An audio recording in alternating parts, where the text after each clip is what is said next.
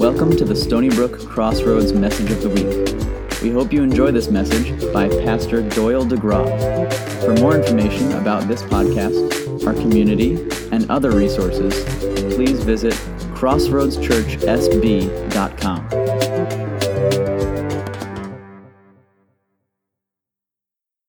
If you want to look in your Bibles or look up on the screen, I'd like you to look at Psalm 126 this morning. Psalm 126, which is a psalm that helps us think about the message of joy. When the Lord restored the fortunes of Zion, we were like those who dream. Then our mouth was filled with laughter and our tongue with shouts of joy. Then they said among the nations, The Lord has done great things for them. The Lord has done great things for us and we are glad. Restore our fortunes, O Lord, like the streams in the Negev. And those who sow in tears shall reap with shouts of joy.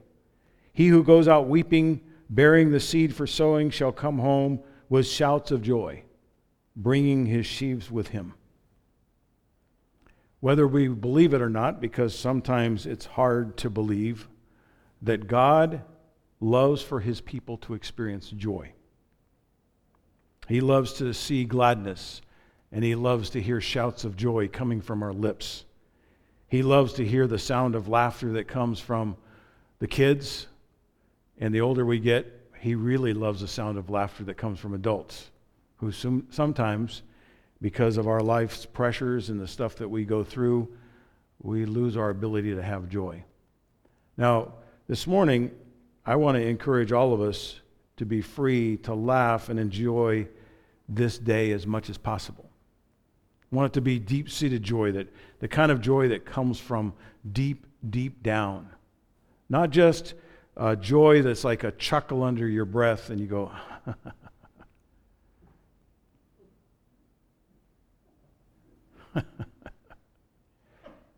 now, the only person in the room that's given permission not to laugh hard today is, is Mark, because Mark had an appendectomy this week. And thank you, Mark, for being here this morning. But I gave him permission not to laugh hard. and if you've been through surgery, you know what that's like. But this is the kind of joy, and let me just kind of illustrate it this way. I thought of it this la- uh, last night. Uh, as most of you know, Stephanie and Stephen got engaged last week. And so, yeah, there we go. So let's get some joy in the room, all right? And so uh, we, we had the fun yesterday of picking out a place, a venue where the wedding is uh, going to be and where the reception is going to be and all. And, and so we were together with his parents last night. And I thought of this as his, his mom was, we were having dinner and then at one point, his mom was trying to describe how she felt. She said, I don't know what it is. She said, I'm not anxious, but I just feel like, I just feel like. I said, You feel a lot of joy, don't you?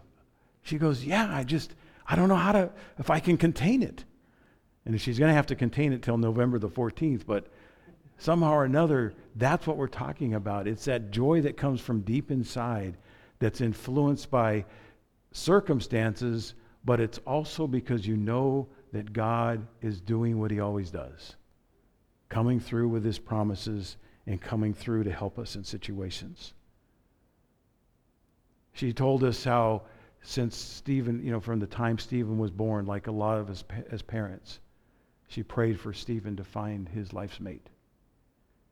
I was thinking this week with great joy about the fact that, you know, we, we came here, Kathy and I came here, and Stephanie at the time had made a decision to, to not come with us, and she stayed in Michigan. But within a couple of years, it seemed like it was right for her to come. And just think about the joy that we can have over God's providence and God's timing. Because if she had not come and she was looking for someone she probably wouldn't have been looking for someone on Long Island if she lived in Grand Rapids, Michigan. But through God's providence and through his direction, they're going to be able, they're already experiencing, will continue experiencing this deep seated joy that's described that we all are reminded of as we look again at the Christmas story. The thing, though, that is that true shouts of joy are almost always preceded by seasons of trouble and sometimes mystery and even deep trial. And sometimes, sometimes this joy is produced in seasons that tap into the joy of heaven that transcends anything that we're facing on earth because even, even in the midst of difficulty, we still have joy when it doesn't even make sense because it's characteristic of our Christian journey. You realize joy is like, it's the second in Paul's list of the fruit of the Spirit. Joy was one of the first signs of the gospel. In the Gospel of John, it was the first sign of Jesus' ministry to people when he was at a wedding feast. And his mother said, Would you turn this water into wine so that people can continue to enjoy the party that we're having? And because of that miracle, even greater joy came to the people. And there's great news in this, this psalm because the joy that's defined is, by, is, is not defined by the suffering as the video describes that we just watched, but it's defined, defined by future destiny. It's because we're seeing something out into the future and we know things are going to change. And we also know that it's an attitude. An attitude that we choose not because of our circumstances, but we choose it in the midst of our circumstances with a hope, with a hope that God's going to restore the things that we may be losing in the midst of the difficulties we're going through. So I want us to take a look at this psalm and notice a few things.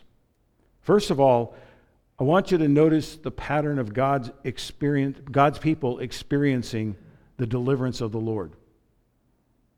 If you take some time when you go home today, if you look at some from Psalm 120, I think it is, to Psalm 132, that series of psalms is called the Song of Ascents.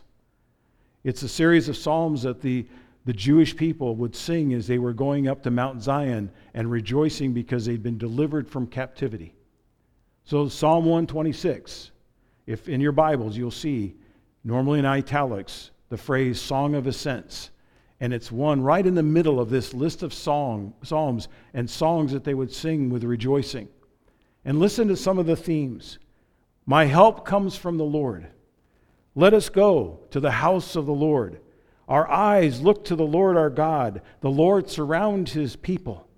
Blessed is everyone who fears the Lord. My soul waits for the Lord. I have calmed and quieted my soul. The Lord has chosen Zion. He's chosen a place for his people. And because of all of that, I can be glad. Someone has said that joy is not a requirement of Christian discipleship, it's a consequence of Christian discipleship. It, it's not what we have to it's not what we have to acquire in order to experience life in Christ. It's what comes to us when we're walking in the way of faith and obedience. Eugene Peterson, in his book about the Song of Ascents, in which Psalm 126 is found, has, has this great title It's a Long Obedience in the Same Direction. And the thing that helps us go, keep going and continue to be obedient and keep going in the same direction is this destiny towards joy. The other thing we find in these Psalms is that the Lord is the source of our true joy.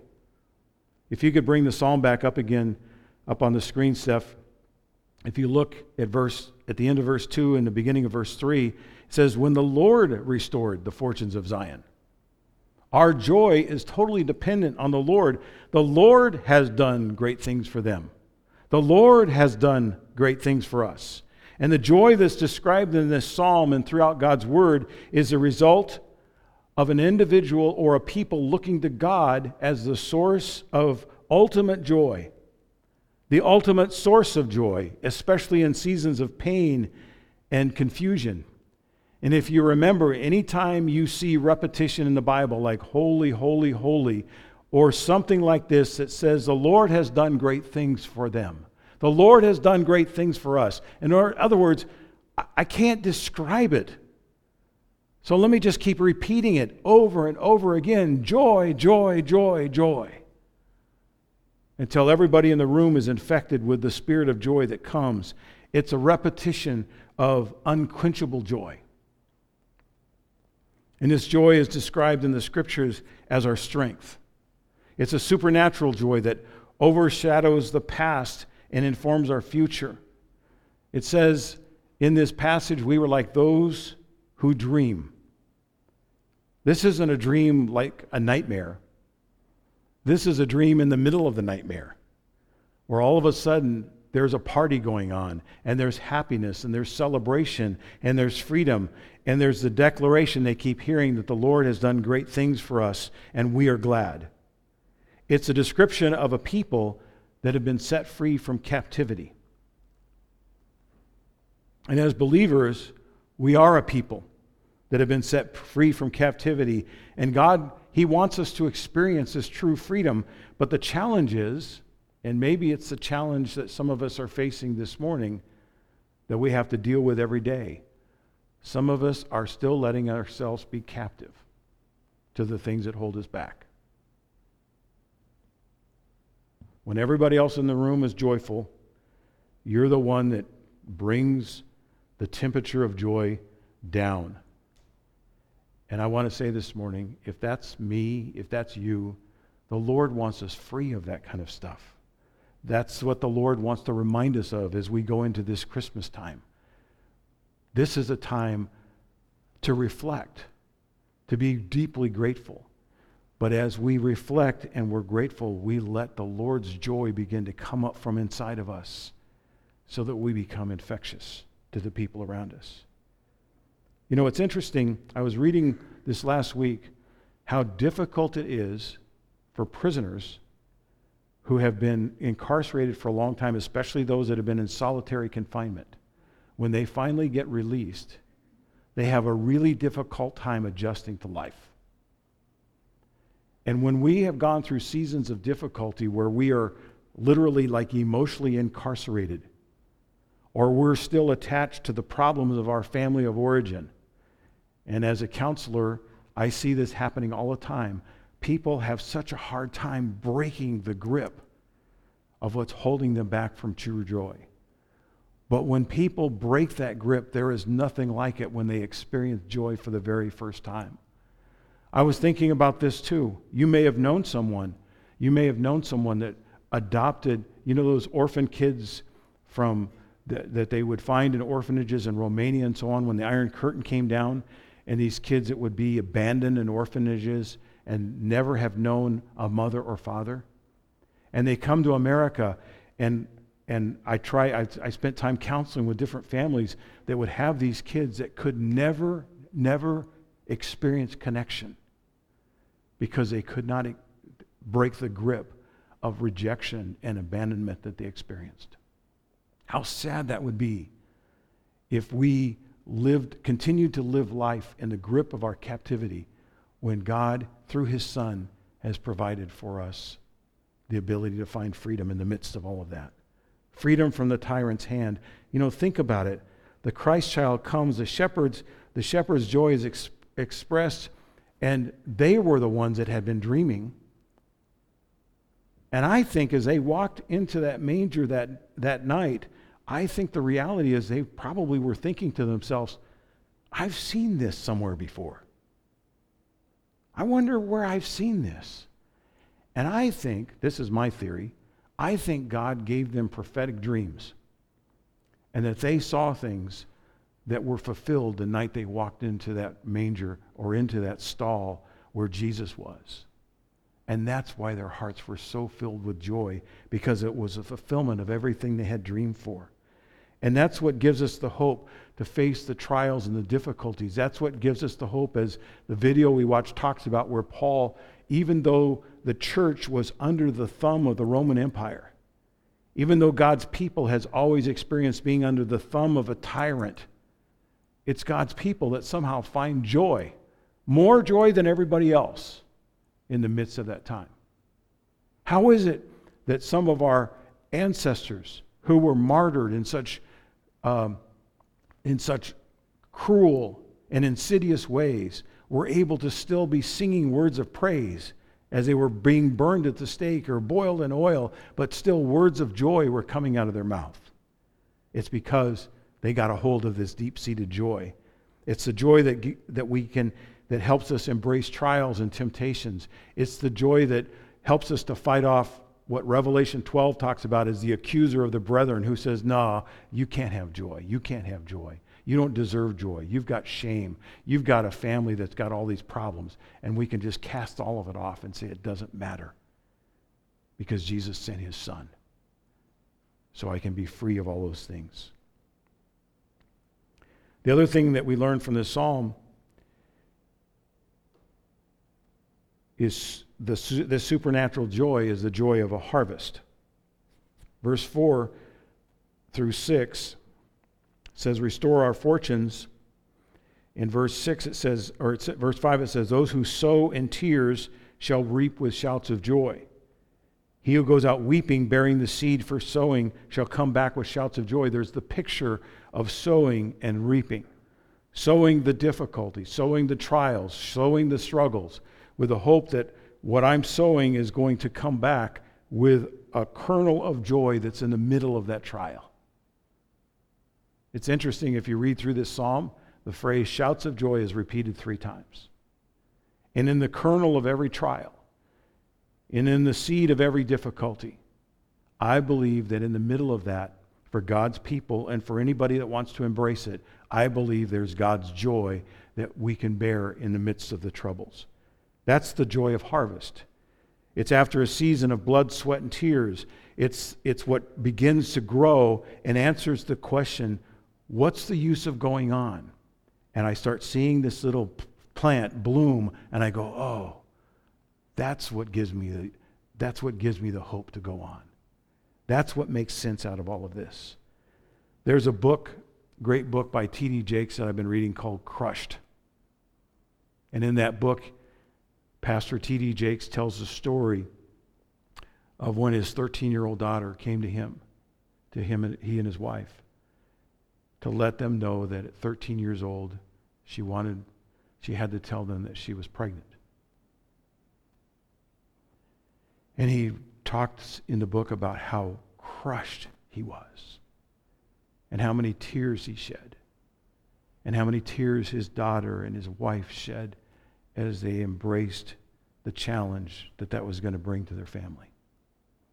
But then later in the book, he shares how beautiful his adult daughter now is, and her husband, who's a pastor, the father of the little boy that was born, who he says is my grandson, who's my pride and greatest joy. But it came through seasons of tears and difficulty. But he sowed those tears, knowing that God can turn those things around. And he says, I have been escorted to the breaking points of my life many times before. And what added to my confusion was the real realization that the most grievous points of my journey followed closely behind moments of extraordinary joy. A harvest is a sign of God's working, and the joy of the harvest occurs when we embrace testing and investment that costs us something.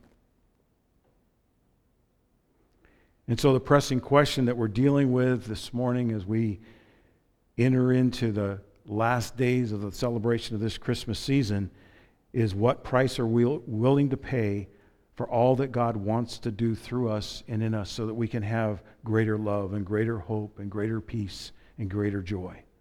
And that's what Jesus discussed with the disciples when he talked about pruning. That you're going to have to get crushed. You're going to have to get pruned. You're going to need to go through these times. But, but don't despair because on the other end of it is always joy. And during the cross came, it says in Hebrews, because of the joy that was set before him. Enduring the pain of the cross, was because of joy that he saw. It's the kind of joy that cannot be re- experienced in reverse order. You don't get the joy first always and then the trials. It's like the trials come, and then on the other side of it is this deep seated, bubbling joy that, ri- that raises up to help us to help us get perspective. It's reaping the labor of harvest. Eugene Peterson says, All suffering, all pain, all emptiness, all disappointment is seed. Sow it in God, and He will finally bring a crop of joy from it. So I want to ask you to do something this morning with your disappointments. Just take a moment. I'm just going to be quiet for 30 seconds in just a little bit here. And I'm going to give you 30 seconds, and I want you to think about every disappointment that you've had this year. It may take more than 30 seconds, but I'm just going to give you 30 seconds. And I'm going to ask you to take all of those disappointments and in a moment of quietness and reflection, say, Lord, I'm planting these seeds of disappointment, and I ask you to turn them into heavenly joy. So just take a moment, 30 seconds.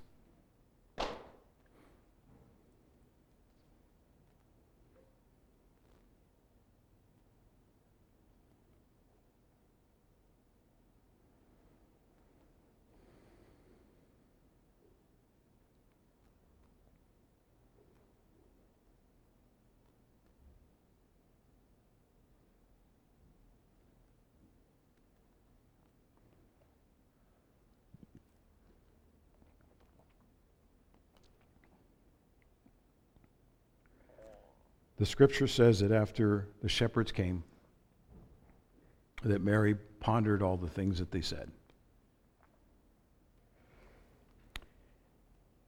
And I can imagine this as a father, but I can't imagine it as some of you that are moms. What it must have been like for her to have those seasons where she held that little boy, and the first time he cooed or is that the right word for it? Or smiled. Or the first time, you know how you see those little videos, the videos of a little, a little boy or girl laughing with that belly laughter? So many times Mary would have had those times. The first time he walked. And she and Joseph watching him teetering through the through Joseph's shop or the, the times where Joseph was beginning to train Jesus to be a carpenter. And she'd stand, I'm sure, at times and look in and watch his earthly father Joseph and Joseph and Jesus working together as, as a father and son. And then, even though they were confused because he was, they couldn't find him when he was talking to the priest in the temple, and the priests were like, this, this young 12 year old has such wisdom and authority that we, we can't even imagine. And probably as a mom, she's going, that's, that's my son. With great joy.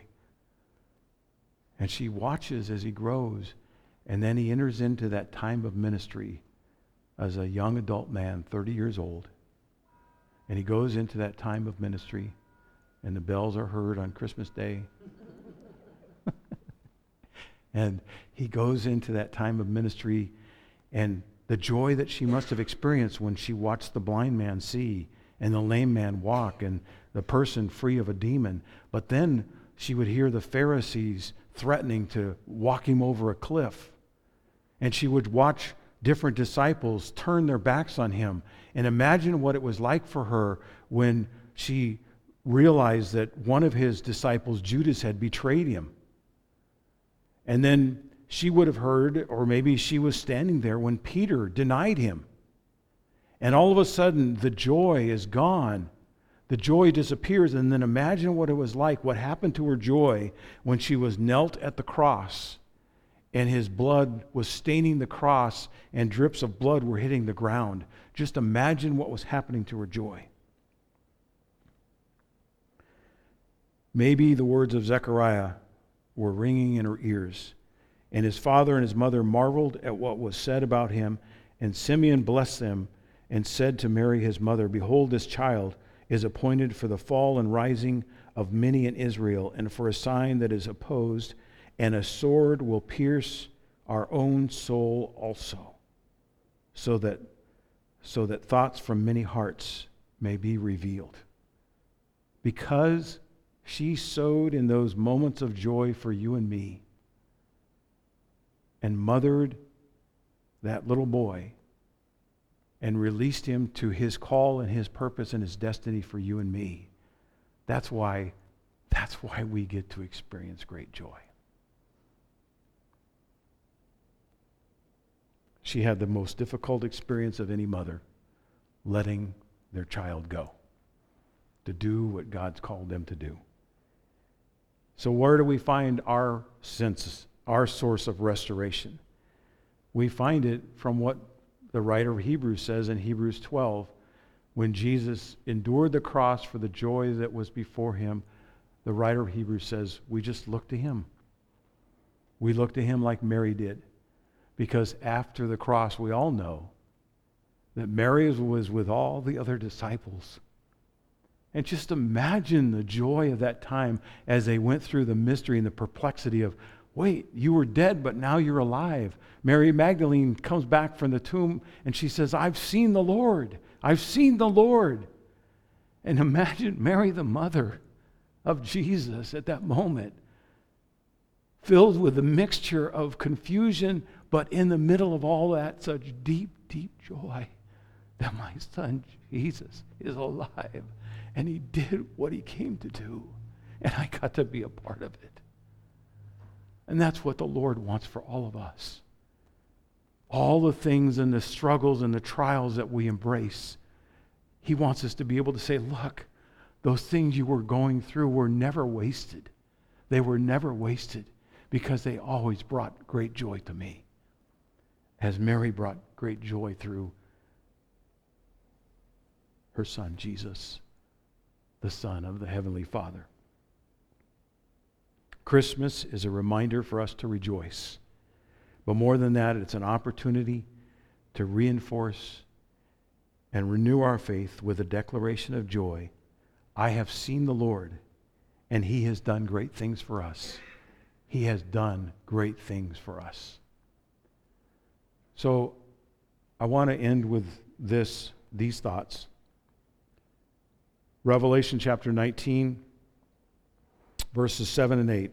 Or verse 6 says, Then I heard what seemed the voice of a great multitude, like the roar of many waters and like the sound of mighty peals of thunder, crying out, Hallelujah! For the Lord our God, the Almighty, reigns. Let us rejoice and exult and give him glory, for the marriage of the Lamb has come, and his bride has made, himself re- made herself ready. It was granted her to clothe herself with fine linen, bright and pure. So, in this Christmas season, I encourage all of us to just put on his robes of righteousness again. T.D. Jakes also says, have confidence in God's ability to do the impossible and to surprise you with his joy and comfort you with peace and fulfill you with his purpose. And let the reality of how much Christ loves you and the Father loves you give you great hope once again in this Christmas season. And I want you to take these moments to reflect on Mary's response to God's plans for her and ask, ask God to help you to walk through whatever He's asking you to walk through, to walk through this life with the same sort of faith filled obedience and joy. You are free. You're not confined or held down by your circumstances in order to experience joy because you and I because of what Jesus did and the fact that Jesus came and we celebrate Christmas Day, because of all of that, you and I get to experience joy in the midst of any of our circumstances. There's nothing circumstances, people, or the enemy can do to take our joy away. And that's probably one of, great, one of the greatest pieces of news about Christmas. Would you stand with me?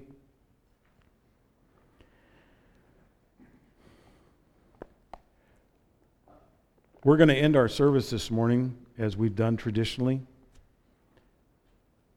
by taking our candles and lighting candles of love, peace, hope, and joy with one another. The kids are going to come and join us. And as we do that, we're going to sing reflectively on Silent Night. because it is a holy time for us. But at the same time, we go from a sense of reflection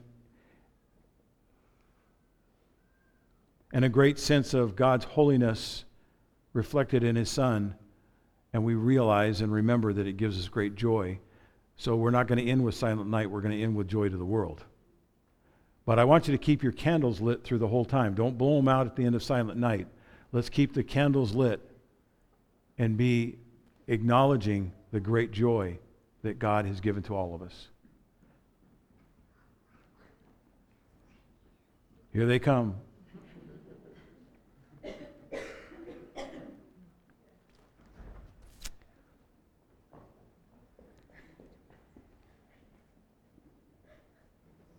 Wish us luck, everyone. Yeah, yeah. Yeah.